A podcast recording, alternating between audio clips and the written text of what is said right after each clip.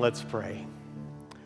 God, what a thought. It's, it's really too big for us to think that we who knew nothing of you, weren't searching for you, now belong to you. And you have given yourself to us. No doubt you're in charge, you're king, you're Lord. But you have given yourself to us as our inheritance, as our security, as our portion, it says in the Psalms, and most of all, best of all, as our perfectly heavenly Father. What we could never have on earth, Lord, you have provided, and you've made it for us a home in heaven. So help me speak well of you. Let your character, your purpose be clear, and help me, Lord, to live it far better than I could ever preach it. In Jesus' name, amen. Good morning. You have no idea how good it is to be back. Go to Texas if you want to be reminded how amazing Huntington Beach, California is. I, I, went to El Paso last week and I was so sorry. Just tell all of you, but especially the students, I was so sorry to miss Student Sunday, but I had a, a little window of time where my parents were able to, to welcome us uh, in El Paso. Our, our, my parents are our missionaries. Uh, they've been missionaries to Mexico since 1971. Uh, so I had a little short time to visit them, and just out of Christian kindness, not because they're my parents. Uh, keep them in prayer. Their spirits are strong, but their bodies are, are crumbling, and they're, they're going through a very difficult time physically right now.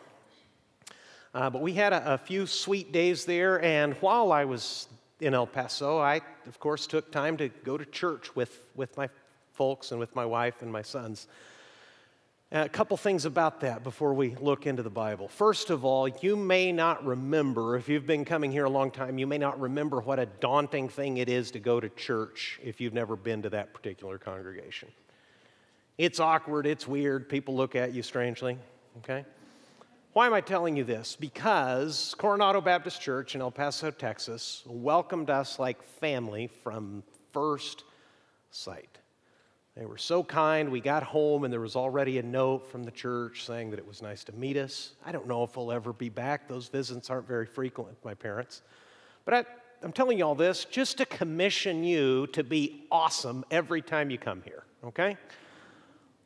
Keep your head on a swivel. Look for the person who's sitting alone. If they obviously want to be left alone, leave them alone.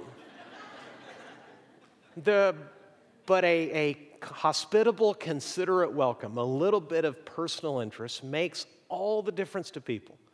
People may come to this church. Maybe you're here this morning and your mindset is you're going to give God one last look, one last chance. We want you to know you've been prayed for, even if we don't know your name, you are loved by this congregation. We pray for you, even if we don't know you, even as a stranger. We pray for you throughout the week because we're so delighted about who Jesus is that by His grace we get welcomed into God's family. We get to live as a family of faith. We get to live for eternal purposes, for things that are going to outlast us. But the practical point is, none of that is evident if we don't welcome people with genuine Christian kindness and hospitality. So, will you receive your commission to be awesome wherever you go, and particularly when you come here? Yes.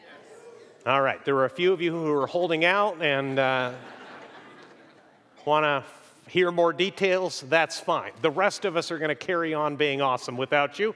We hope that you will join us soon. Now, 1 Peter chapter 2, please. You'll just open your Bible there and hold your place there.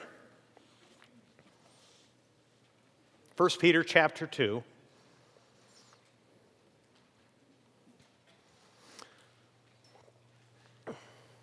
One of the first and most significant things we did, my wife and I did when we were missionaries ourselves, and it was much more her than, than I doing it, frankly.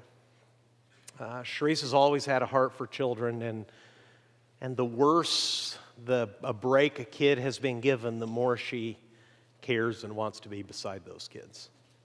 So it wasn't related to our church, but she discovered the ministry of an orphanage on the outskirts of our city, which is Chihuahua, Mexico. And found there an amazing Mexican pastor and his wife. He started an orphanage because he met some kids on the street who had nowhere to sleep and didn't know what they were going to eat next. And with the equivalent of 50 American cents in his pocket, he started an orphanage basically by taking them home. And that grew into something extraordinary an orphanage that welcomed the children who would not fit and could not be cared for by Mexico's pretty extensive social security and social services system. Kids who had acted the worst and been victimized the worst including children from the indigenous tribe of Chihuahua, the Tarahumara, were there. And it wasn't only us, it was churches from across the Southwest that discovered this place and started going down there, including a family and a church from Colorado. They befriended a, a Tarahumara, or as they named themselves, a Raramuri boy. And if you don't know, if you haven't heard that name, you might if you're a runner because they're an indigenous tribe to those mountains. They live as they did 500 years ago. They don't speak Spanish. They have little interest in anyone's culture. They really are sort of foreigners, even though they're the indigenous people. They're sort of foreigners within the country of Mexico. Their culture is just utterly different and ancient. They're most famous for, for running for dozens and hundreds of miles. And somehow, one boy from that tribe had ended up an orphan. So, in a really, in a really significant way, he is doubly alienated. He doesn't speak Spanish. He doesn't understand the mainstream contemporary culture and whatever happened up in those mountains that he called home. He had no one left in life to look for him. And this Christian family from a church in Colorado slowly grew to love him. I'm only hearing this story, I'm relating it to you. I wasn't part of it. And as he began, his, his world got a little bit bigger, and he understood more and more just how desolate and lonely his life was. He was in deep pain for being all alone and facing life all by himself, especially in circumstances this difficult. And on the day he was saddest, that family came back, and what he didn't know is that they had been working for a very, very long time, incredibly laborious legal process to adopt him and take him home to Colorado. I wasn't there. I wish I could have been. I got tears in my eyes hearing the story, and as best I recall, he was there when they pulled up for an unannounced visit, and somehow one of those magical things happened where he knew why they were there. And they ran toward each other, and they hugged his family because it was official. He was theirs. Well, that was about, I suppose, my goodness, that's been at least 15 or 16 years. That's been at least 17 or 18 years ago. And I'm think of that boy often because the western Sierra Madre Mountains, what Mexicans call the Sierra Madre, is actually our Rockies. As it crosses the border, we start calling it the Rocky Mountains. In other words, he moved just up the range.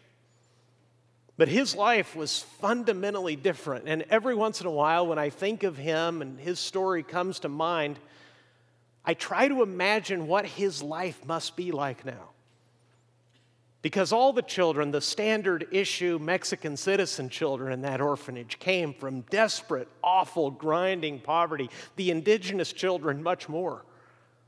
So for him to cross the border and see the United States for the first time, be welcomed into a home with all the luxuries that you and I take for granted and get, frankly, a little bit upset if they're not just quite right, not quite clean. He must have graduated from high school now, for all I know, if he was as successful as their other kids. He probably holds a college degree. He's probably on his way to a good career.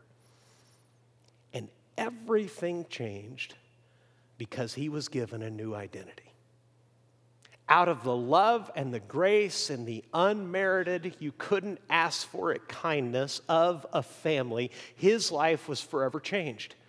And he was given a new life, and with, along with that new life, he was given a new identity. I'm telling you this because this story of earthly transformation is just a pale picture of something the Bible presents all across the New Testament. Actually, it's presented in the Old Testament and made fully in full color and sharp detail as we're told the story of Jesus. Because we're told what we know every day through our conscience is true. We've sinned and we feel the distance between ourselves and God. When our consciences are tender, we know how far we've fallen short of the standards we set for ourselves, to say nothing of God's standards for us. And the story of the gospel is that God looked across time and eternity and saw our lostness and our alienation and sent his son not only to live among us, but to live as one of us. And the eternal Son of God became an actual human being, lived life righteously and perfectly in our place. He did everything none of us have ever done, including obey his parents as a child. That's the first story of righteousness we're told about Jesus' life that he went home and submitted to his parents. Try to find a kid who does that all the time. He doesn't exist. But he offered his perfect righteous life in exchange for our own. And if we turn away from our sin, turn away from our old life, and trust him instead, we receive this new identity and along with it a new life. And that's exactly what we've been reading about in 1 Peter. Look with me in 1 Peter chapter 2. I'll read from verse 9 where I left off two weeks ago. Peter is writing to persecuted Christians in the first century that are really starting to pay the cost for trusting Jesus. And before he tells them what to do, he reminds them of who they are. He says, But you are a chosen race, a royal priesthood, a holy nation, a people for his, for God's own possession. And Peter says, The point of all that that you may proclaim the excellencies of him who called you out of darkness into his marvelous light. Listen to this identity. Listen to the change that has been effected in their lives. Once you were not a people, but now you are God's people. Once you had not received mercy, but now you have received mercy. That's their identity. And along with their identity, much like that indigenous child all those years ago, come privileges and resources and status and protections and blessings and comforts that he didn't know existed, that he didn't know were possible. Along with that, and that's part of my ongoing fascination and why I think of what that must have looked like for been thinking about it for so long, along with the new status and the new identity come a lot of new responsibilities. Because now you have to go to bed at a certain time.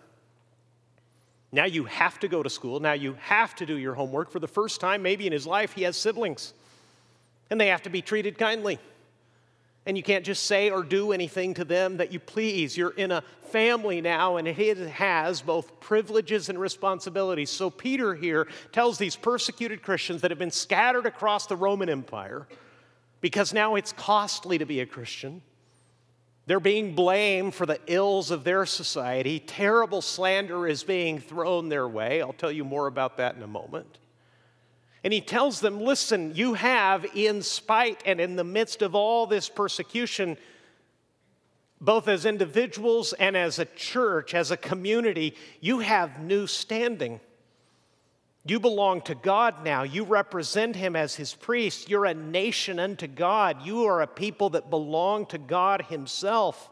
You once were not His, but now you are. You once lived without mercy, but now He's given it to you. You have a new identity and a new life, and He's going to go on to tell them something that is so easy to forget that the world they're currently living in is not their home eventually.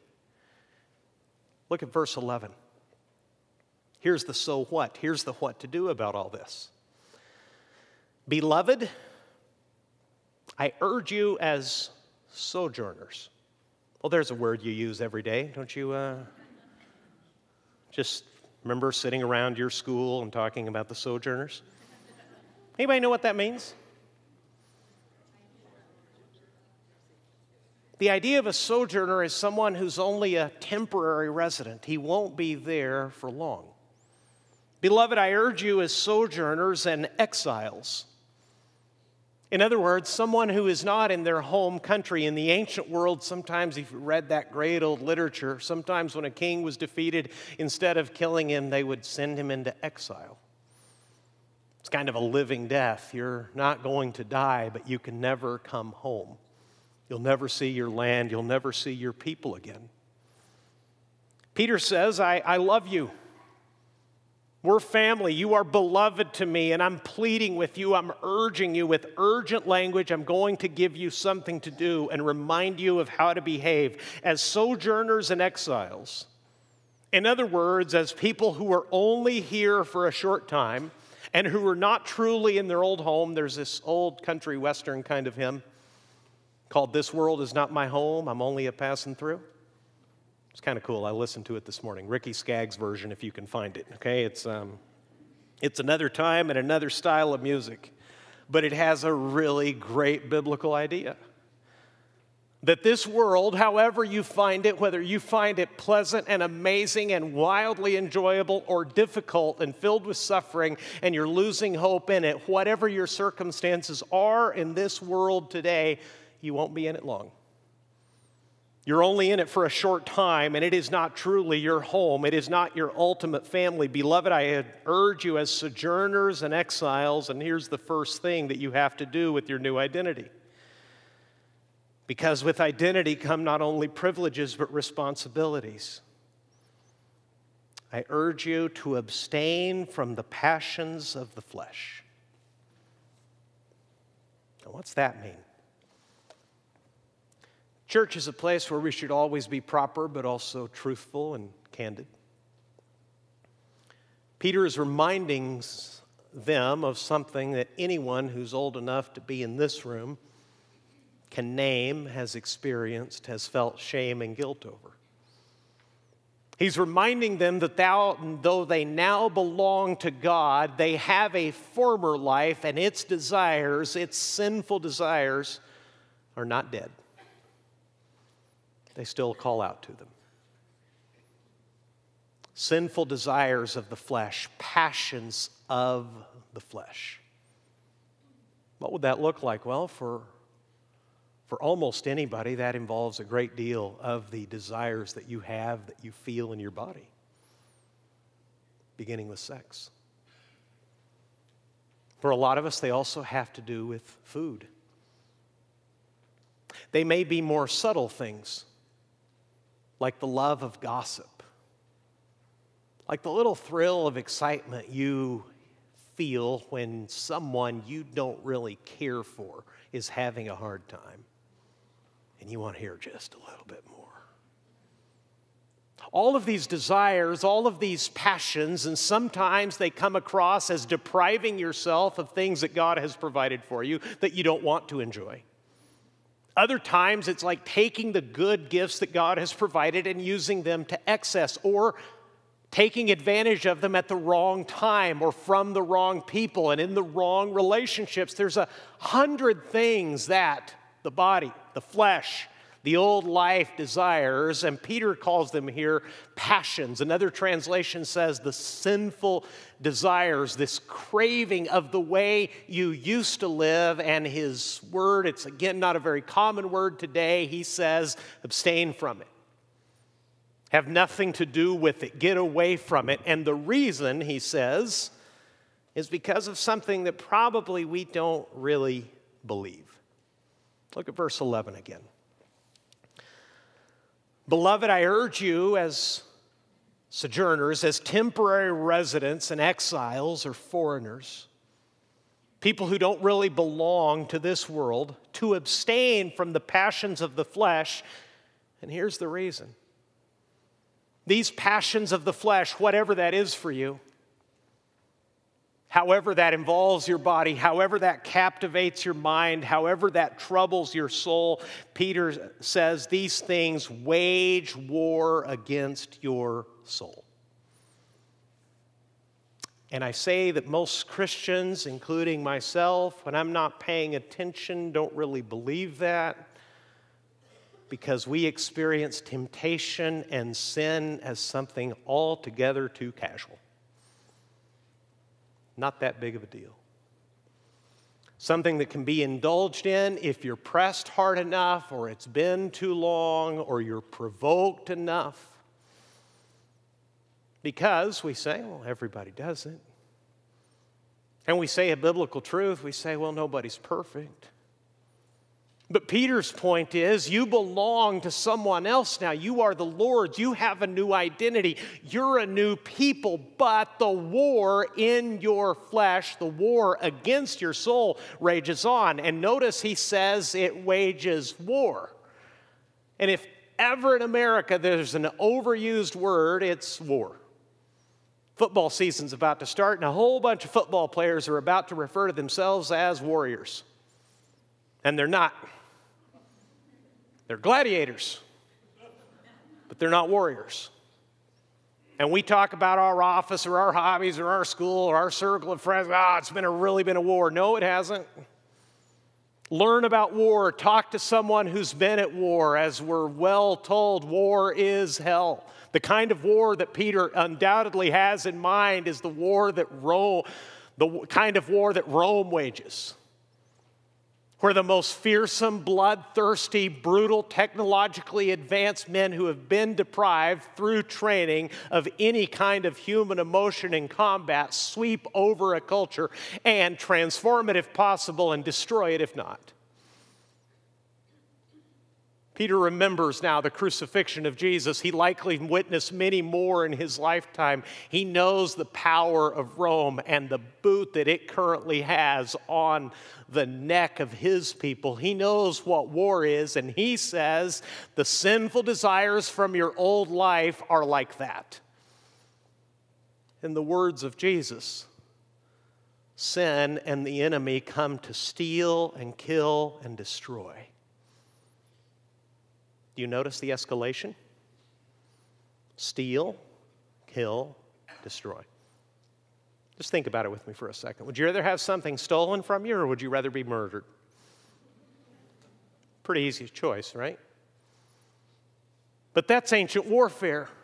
First, an attacking army takes what does not belong to them, if necessary, kills people, and if necessary, leaves literally scorched earth, sometimes with salt planted in the ground so that nothing would grow there for a very long time. That's war. That's the mindset of Peter when he talks about in verse 11, if you'll look at it again. These passions of the flesh wage war against your soul the temptation, the desire, the hunger, the restlessness you have to return to your old life. Whatever that is. Drugs, out of control, unsanctified, unchristian use of your sexuality, whatever that means to you those desires and all of the others, those, Peter says, wage war against your soul. You have a new heart, you have a new life, you have a new identity, but the old life is not over. Peter is saying, You have a new life, so stay away, please. I urge you, my loved ones, to stay away from the sinful desires of the old one. Here's how Paul explained it in a different passage of the Bible. He said, But put on the Lord Jesus Christ and make no provision for the flesh to gratify its desires. Now that's really interesting because how in the world do you put on a person? That's what he said to do, but how do you do it? Well, I think at the most basic level, it means to dedicate yourself to imitating Jesus. In other words, you're his disciple. You've taken him on as the master teacher. He's the boss. You're going to watch and observe through scripture and prayer what Jesus does. The Bible tells you faithfully who Jesus is and how he behaves. You can see his attitudes, his choices. You can say the way he thinks, the things he chooses to do.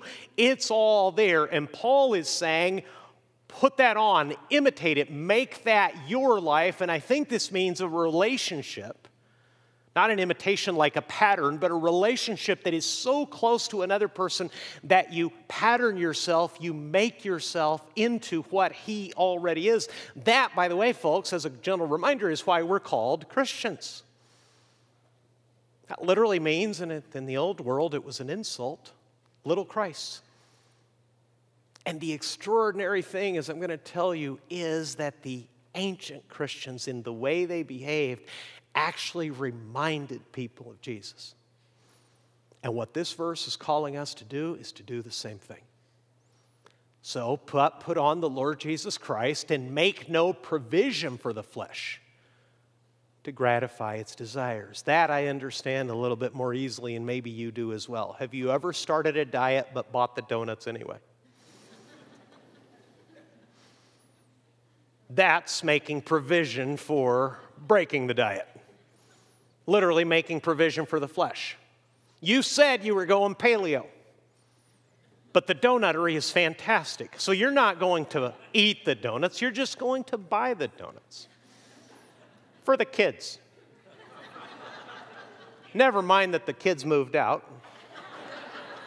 Well, somebody might come over. You're an introvert. You don't like people. You certainly don't want them in the sanctuary of your home, but you just want to have them and go, I'm just a little, just a little snacky.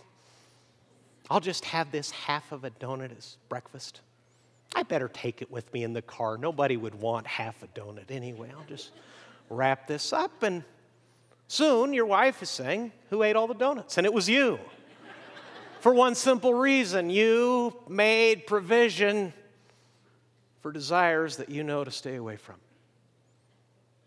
And nothing changes. Here's how the Puritan John Owen pulled a lot of biblical teaching together, including from the book of Romans. He said, Be killing sin, or sin will be killing you. And my point is,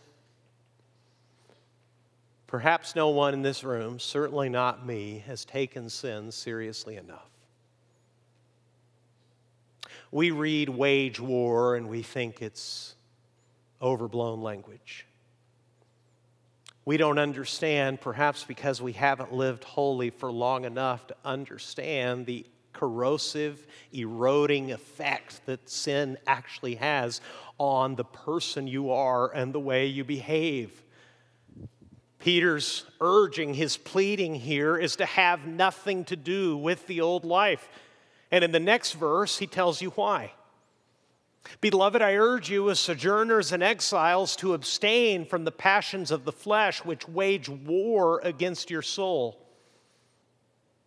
Keep your conduct among the Gentiles honorable. And the Gentiles here is biblical shorthand for the pagans of the ancient world, people who didn't believe in God. It's not really an ethnic designation, it's just a way of sometimes used in the Bible of speaking to, of those people who may be loved by God but do not yet know Him. See, that was their contemporary experience. These Christians are beginning to pay the cost of what it means to be a Christian. In the first few words of his letter, Peter reminds them that they are chosen by God, but they have been scattered across the empire. Scholars aren't quite sure, but it's very possible that this letter was written after Nero burned Rome and blamed the Christians for it. In other words, it's beginning to cost them, and it will cost them much more as the Roman Empire advances. It's beginning to cost them jobs, it's beginning to cost them family and friendships and social standing. As they withdraw from their wicked old life, people are asking them questions like, Why don't you come around anymore? Maybe you've heard this one. You think you're better than us? Oh, you're kind of a one of those holy rollers, huh? And you've got a decision to make now. Because now you can tell them about Jesus and explain your new life and your new identity. You can compare and contrast what you once believed and what you now know, but it's hard. And as you read the history of these first Christians, all it would have taken when the persecution really became intense, all it would have taken to make peace with the empire was to take a pinch of incense and drop it on an altar dedicated to the emperor. A quiet, subtle, nobody needs to see it little piece of worship, acknowledging the emperor's mad desire to be treated as God on earth. And many, many Christians says, we're sorry, but we cannot. We have a real king and we have a higher allegiance. And all across history, not only in the beginning of history, but all across the world, even today in places like North Africa, in the underground church in China, In places even within our own continent, in Mexico, where I grew up, in the southern part, there are terrible persecutions because people are living among people who don't believe, who have begun to persecute them. And Peter says, in these conditions, here's what you do you keep your conduct among the Gentiles honorable. In other words, you keep doing the right thing. You keep behaving well. You keep being good. Here's why. So that when they speak against you as evildoers, and all of that's happening, they may see your good deeds and glorify God on the day of visitation. The day of visitation is one of those other little dense little biblical phrases where Peter quietly reminds them with just those words one day God will come and judge every person.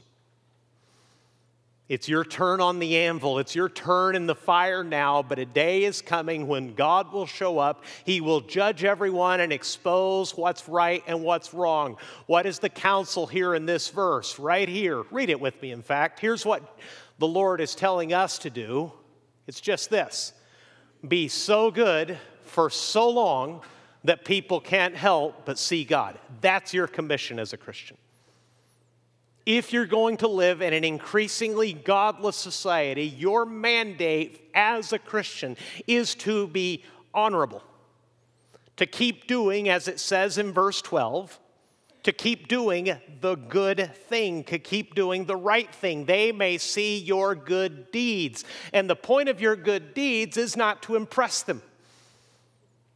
The point of your good deeds is to not build your brand and make people think you're a really cool, compassionate, with it kind of person.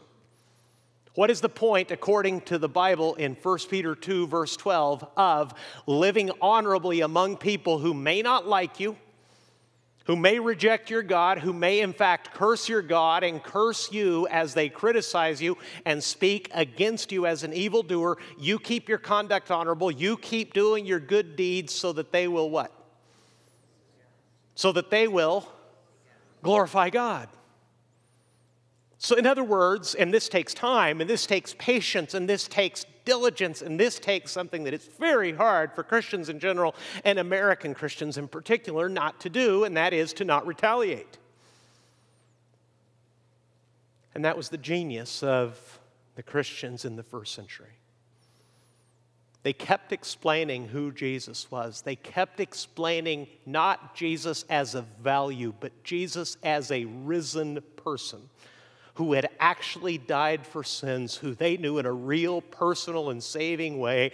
And they kept saying, We cannot join you. We cannot do that. We will not do that because we love him. And not only did they profess this with their lips, they showed it by their good deeds. In fact, I told you earlier a story about an orphanage. Do you know where the orphanage concept came from? Christians in ancient Rome patrolled the trash dumps and went searching on a regular basis for babies that had been thrown out by their parents in ancient Rome because that was the custom. A child that is not wanted is thrown in the trash. The Christians went looking for them and brought strangers, newborn children, into their homes and raised them as their own children. That's how the orphanage got started. It's a Christian concept. Now, that's pretty far removed from our day. The amazing temptation that we have as 21st century Christians in this country is to stand on our rights and demand them, to get right back in their face to demand, to plead, to argue. And Peter says, No. You keep your light shining so brightly, you keep your conduct so bright, so good among these people who mistreat you that eventually they say to themselves, There's no other way to explain the way these people act. Their God must be the real deal. I was asked an interesting question after the first sermon, nine o'clock service. He said, This passage, and you're talking about just letting your life show it. What about proclaiming it? It's both. In the case of these Christians, there's no doubt why they're acting this way. They're always pointing back to Jesus. So please don't misunderstand me. It is both an active personal witness, so you use his name and share the gospel. But that same witness is bolstered, it's reinforced, and the way is prepared for it when you actually act like Jesus. If I can put it to you in plain language, it's awfully hard for people who don't know him to believe in Jesus when we act like jerks.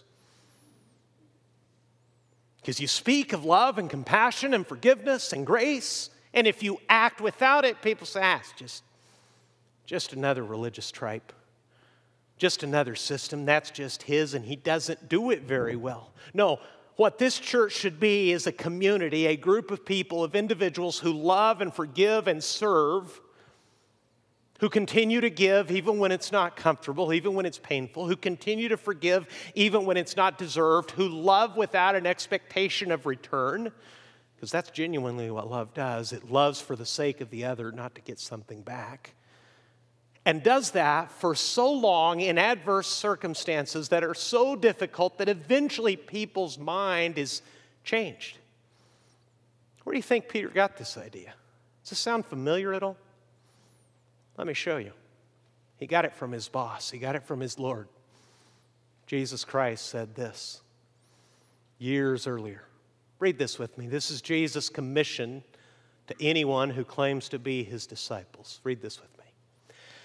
In the same way, let your light shine before others, so that they may see your good works and give glory to your Father who is in heaven. There's the balance.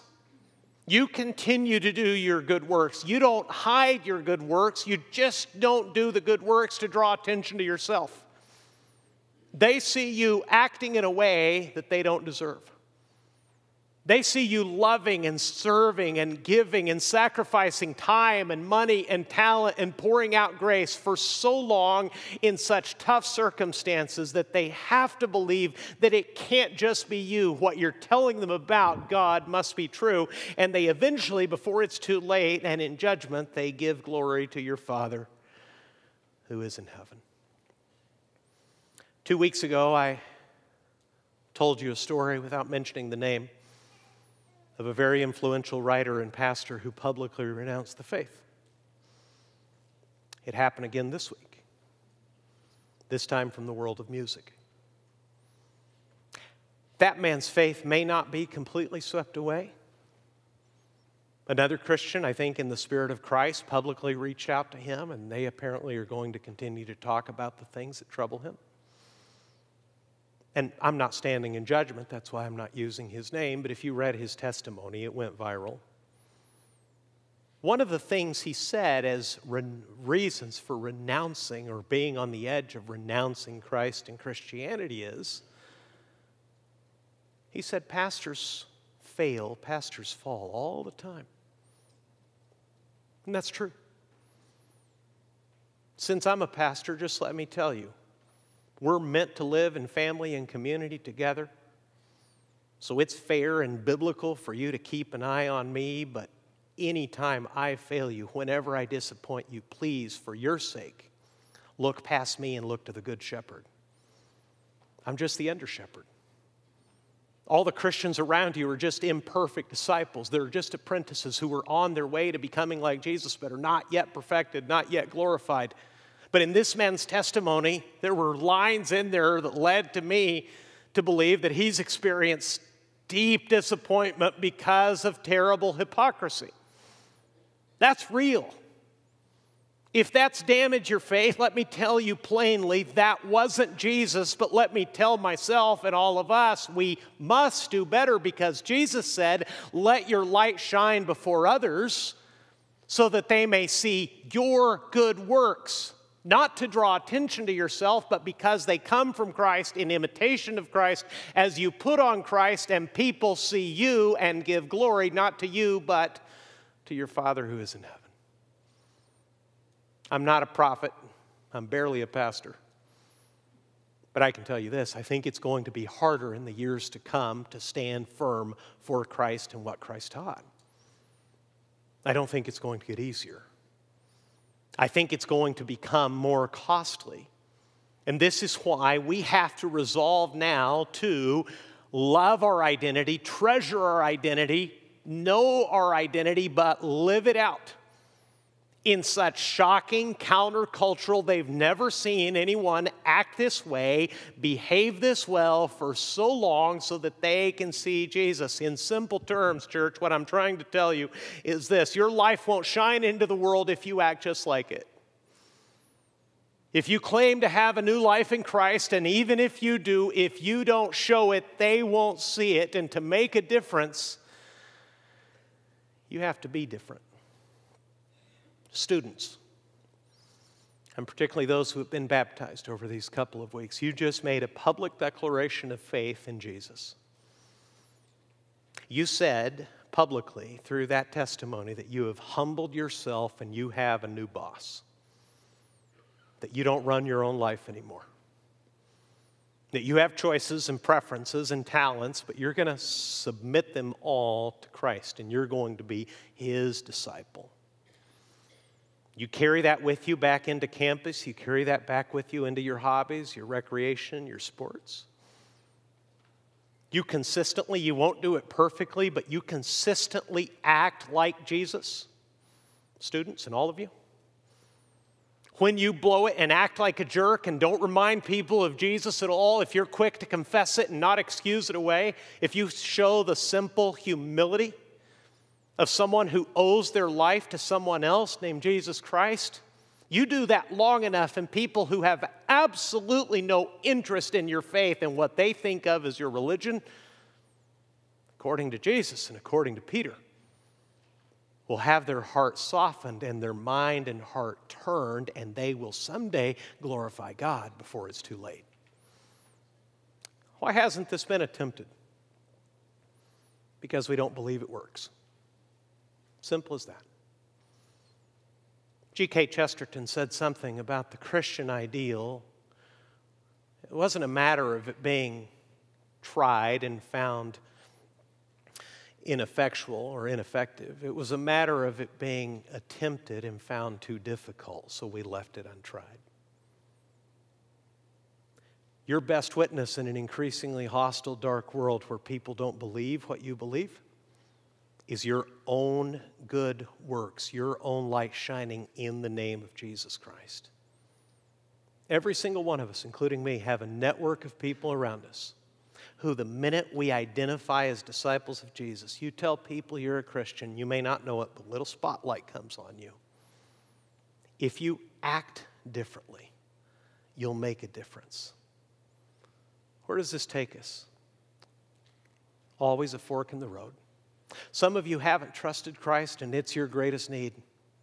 And I'm going to ask you now as I close in prayer if you've never trusted Jesus, if you're not absolutely certain of your salvation, to turn to Him now. And if you are, to recommit yourself to Jesus, to start living so that people can see the difference.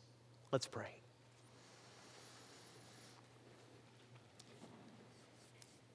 Please, whoever you are, friend or stranger, maybe someone who's been coming here for a long time, but you're just not sure, can I ask you just directly? Would you bet your soul on your salvation this morning? Because that's what we do day by day. If you know there's a God above us who will someday judge us, we live every day making an assurance that our eternity is settled, that when God calls us to account, we'll be at peace, we'll be okay. If you're not certain of that, could I invite you right now to turn to God in prayer? Say, Jesus, I am so sorry for my sin. I've indulged those passions way too long. I'm turning to you right now and asking your forgiveness. I'm asking you to save me. I'm asking you to take over, be my boss. Teach me and help me live for you, not myself. If you pray that or something like it this morning, please take the card in your bulletin, fill it out, drop it in the box on your way out. Let us know. Take a stand for Christ and let us know that you've decided. And if you're perhaps among the majority who already have this settled and Jesus really is your Lord and King, how's that war going? Does your private and public life give a testimony of the clear gospel of Jesus? Can God in private and people in public see the difference He's made? If not, ask His forgiveness and recommit yourself to making your light shine so that they'll glorify your Father.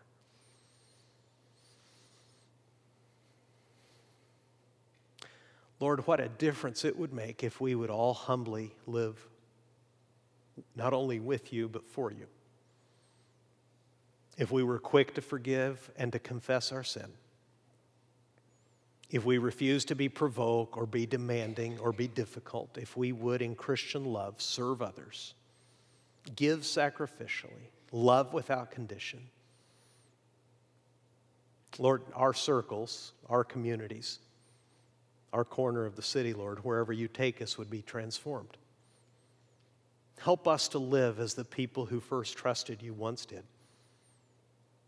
Help our light to shine, Lord, not so that people will see us in the spotlights, but that people will turn to you and believe and be saved. We ask this, Lord Jesus, in your name for your glory. And Crosspoint said, Amen. God bless you, folks. Love you.